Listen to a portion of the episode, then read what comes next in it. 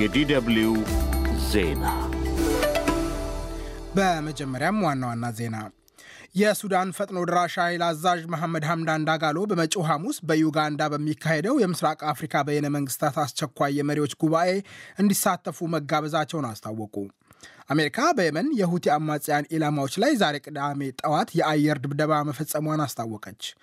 ጋና ከ official አበዳሪዎቿ ጋር የ5.4 ቢሊዮን ዶላር የዕዳ አከፋፈል ሽግሽግ ስምምነት ላይ መድረሷን ገለጸች።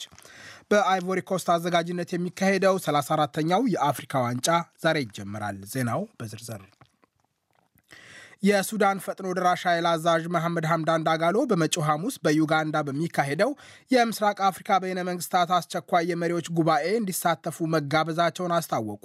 ጉባኤው ከሚመክርባቸው አጀንዳዎች መካከል ለዘጠኝ ወራት ብርቱ ውጊያ የተደረገባት የሱዳን ጉዳይ ይገኝበታል። በኢጋድ የወቅቱ ሊቀመንበር የጅቡቲው ፕሬዝዳንት ኢስማኤል ኡመር ጎሌህ የተጠራው አስቸኳይ ጉባኤ በኢትዮጵያና በሶማሊያ ውዝግብ ላይ ጭምር ይመክራል።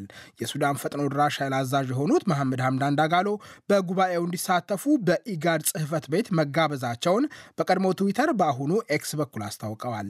ዳጋሎ በስብሰባው ላይ እንድገኝና እንድሳተፍ የቀረበልኝን ግብዣ መቀበሌን አረጋግጫለሁ ብለዋል።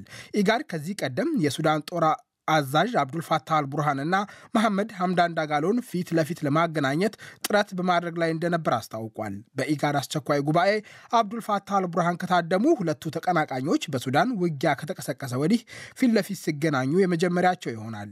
ዳጋሎ ኢትዮጵያ፣ ኬንያና ደቡብ አፍሪካን ጨምሮ ከሁለት ሳምንታት ገደማ በፊት ስድስት የአፍሪካ ሀገሮችን ሲጎበኙ የተደረገላቸውን አቀባበል አብዱልፋታህ አልቡርሃን ተቃውሞ ነበር።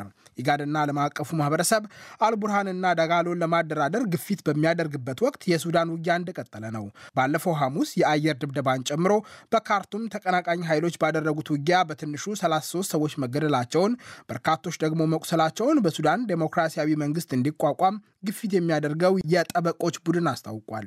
በሱዳን ጦርነት በወግ አጥባቂ ግምት 12190 ሰዎች ተገድለዋል። የተባበሩት መንግስታት ድርጅት ከ7 ሚሊዮን በላይ ዜጎች ከቀያቸው መፈናቀላቸውን አስታውቋል። ጋና ከኦፊሲያል አበዳሪዎቿ ጋር የ5.4 ቢሊዮን ዶላር የዕዳ አከፋፈል ሽግሽግ ስምምነት ላይ መድረሷን አስታወቀች። በቡድን 20 የጋራ ማዕቀፍ በኩል የተፈጸመው ስምምነት ጋና ከዓለም አቀፉ የገንዘብ ድርጅት 600 ሚሊዮን ዶላር ብድር እንድታገኝ መንገድ የሚጠርግ ነው። ጋና የብድር ክፍያ ወጪዋ ከአቅሟ በላይ ሆኖ ከሁለት ዓመታት በፊት ዕዳ መክፈል አቁማ ነበር። ከዚያ ወዲህ አብዛኛውን የአገር ውስጥ ዕዳ አከፋፈል ሽግሽግ አድርጋለች። ይሁንና በዓለም አቀፍ ገበያ የሸጠችውን የ13 ቢሊዮን ዶላር ቦንድ ከገዙ የግል አበዳሪዎች ጋር የብድር አከፋፈል ሽግሽግ ስምምነት ላይ መድረስ ይጠበቅባታል። ኬን ኦፎሪ ኦታ የሚመሩት የጋና የፋይናንስ ሚኒስቴር ትላንት ይፋ የሆነው ስምምነት ከግል አበዳሪዎችና ሌሎች የንግድ አበዳሪዎች ጋር እየተደረገ የሚገኘውን ድርድር እንደሚደግፍ ገልጿል። እንደ ጋና ሁሉ ኢትዮጵያ በቡድን ሀያ የጋራ ማዕቀፍ በኩል የዕዳ አከፋፈል ሽግሽግ ለማድረግ ድርድር ላይ ትገኛለች። የዓለም አቀፉ የገንዘብ ድርጅት ኢትዮጵያ በጠየቀችው ድጋፍ ላይ ለመወያየት በመጪዎቹ ሳምንታት ወደ አዲስ አበባ ያቀናሉ ተብሎ ይጠበቃል። እስራኤል በጋዛ ሌሊቱን በፈጸመችው የአየር ድብደባ ቢያንስ 60 ሰዎች መገደላቸውን በሐማስ የሚመራው የጤና ሚኒስቴር ባለሥልጣናት አስታወቁ።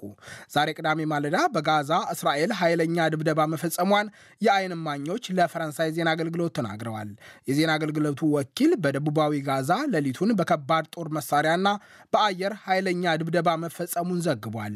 የእስራኤል ጦር በማዕከላዊ ጋዛ ጥቅም ላይ ሊውሉ የነበሩ የሮኬት ማስወንጨፊያዎች መምታቱን ገልጿል። ጦሩ ከራፋ አቅራቢያ በምትገኘው ካን ዩኒስ አራት ሽብርተኞች መግደሉንም አስታውቋል።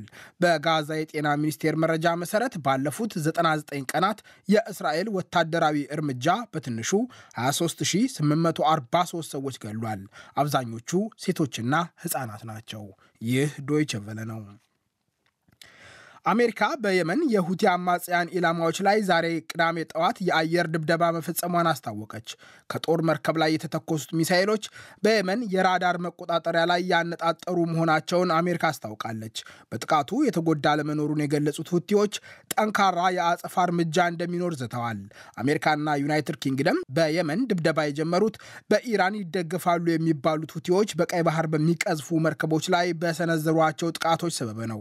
ባለፈው ሐሙስ ሁለቱ ሀገሮች በየመን በፈጸሙት ድብደባ አምስት ሰዎች ተገለው ስድስት መቁሰላቸውን ሁቲዎች ገልጸው ነበር። አሜሪካና ዩናይትድ ኪንግደምን ጨምሮ ስምንት አባላት ያሉት ጥምረት ድብደባው በቀይ ባህር የሰፈነውን ውጥረት ለማርገብ እየታቀዱ መሆናቸውን ትላንት አርብ አስታውቋል። ተንታኞች እንደሚሉት ግን የእነ አሜሪካ እርምጃ የሁቲዎችን ጥቃት ማቆም የሚያስችሉ አይደሉም። በመጨረሻም ስፖርት በአይቮሪ ኮስት አዘጋጅነት የሚካሄደው 34ተኛው የአፍሪካ ዋንጫ ዛሬ ይጀምራል።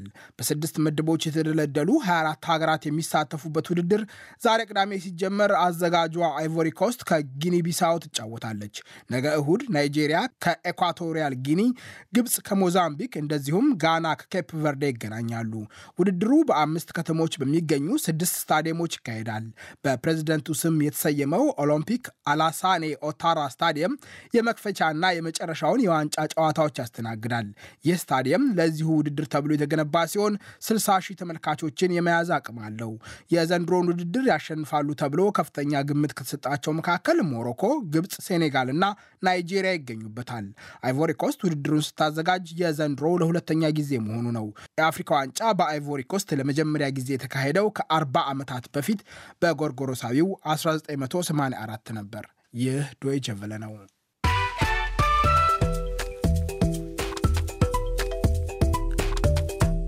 ዜናውን ከማብቃታችን በፊት ዋና ዋናዎቹን በድጋሚ የሱዳን ፈጥኖ ድራሽ ኃይል አዛዥ መሐመድ ሐምዳን ዳጋሎ በመጪው ሐሙስ በዩጋንዳ በሚካሄደው የምስራቅ አፍሪካ በይነ መንግስታት አስቸኳይ የመሪዎች ጉባኤ እንዲሳተፉ መጋበዛቸውን አስታወቁ። አሜሪካ በየመን የሁቲ አማጽያን ኢላማዎች ላይ ዛሬ ቅዳሜ ጠዋት የአየር ድብደባ መፈጸሟን አስታወቀች። ጋና ከኦፊሲያል አበዳሪዎቿ ጋር የ5.4 ቢሊዮን ዶላር የዕዳ አከፋፈል ሽግሽግ ስምምነት ላይ መድረሷን አስታወቀች። እስራኤል በጋዛ ሌሊቱን በፈጸመችው የአየር ድብደባ ቢያንስ 60 ሰዎች መገደላቸውን በሐማስ የሚመራው የጤና ሚኒስቴር ባለሥልጣናት አስታወቁ። በአይቮሪ ኮስት አዘጋጅነት የሚካሄደው 34ተኛው የአፍሪካ ዋንጫ ዛሬ ይጀምራል። ዜናው በዚሁ አበቃ። ጤና ይስጥልኝ።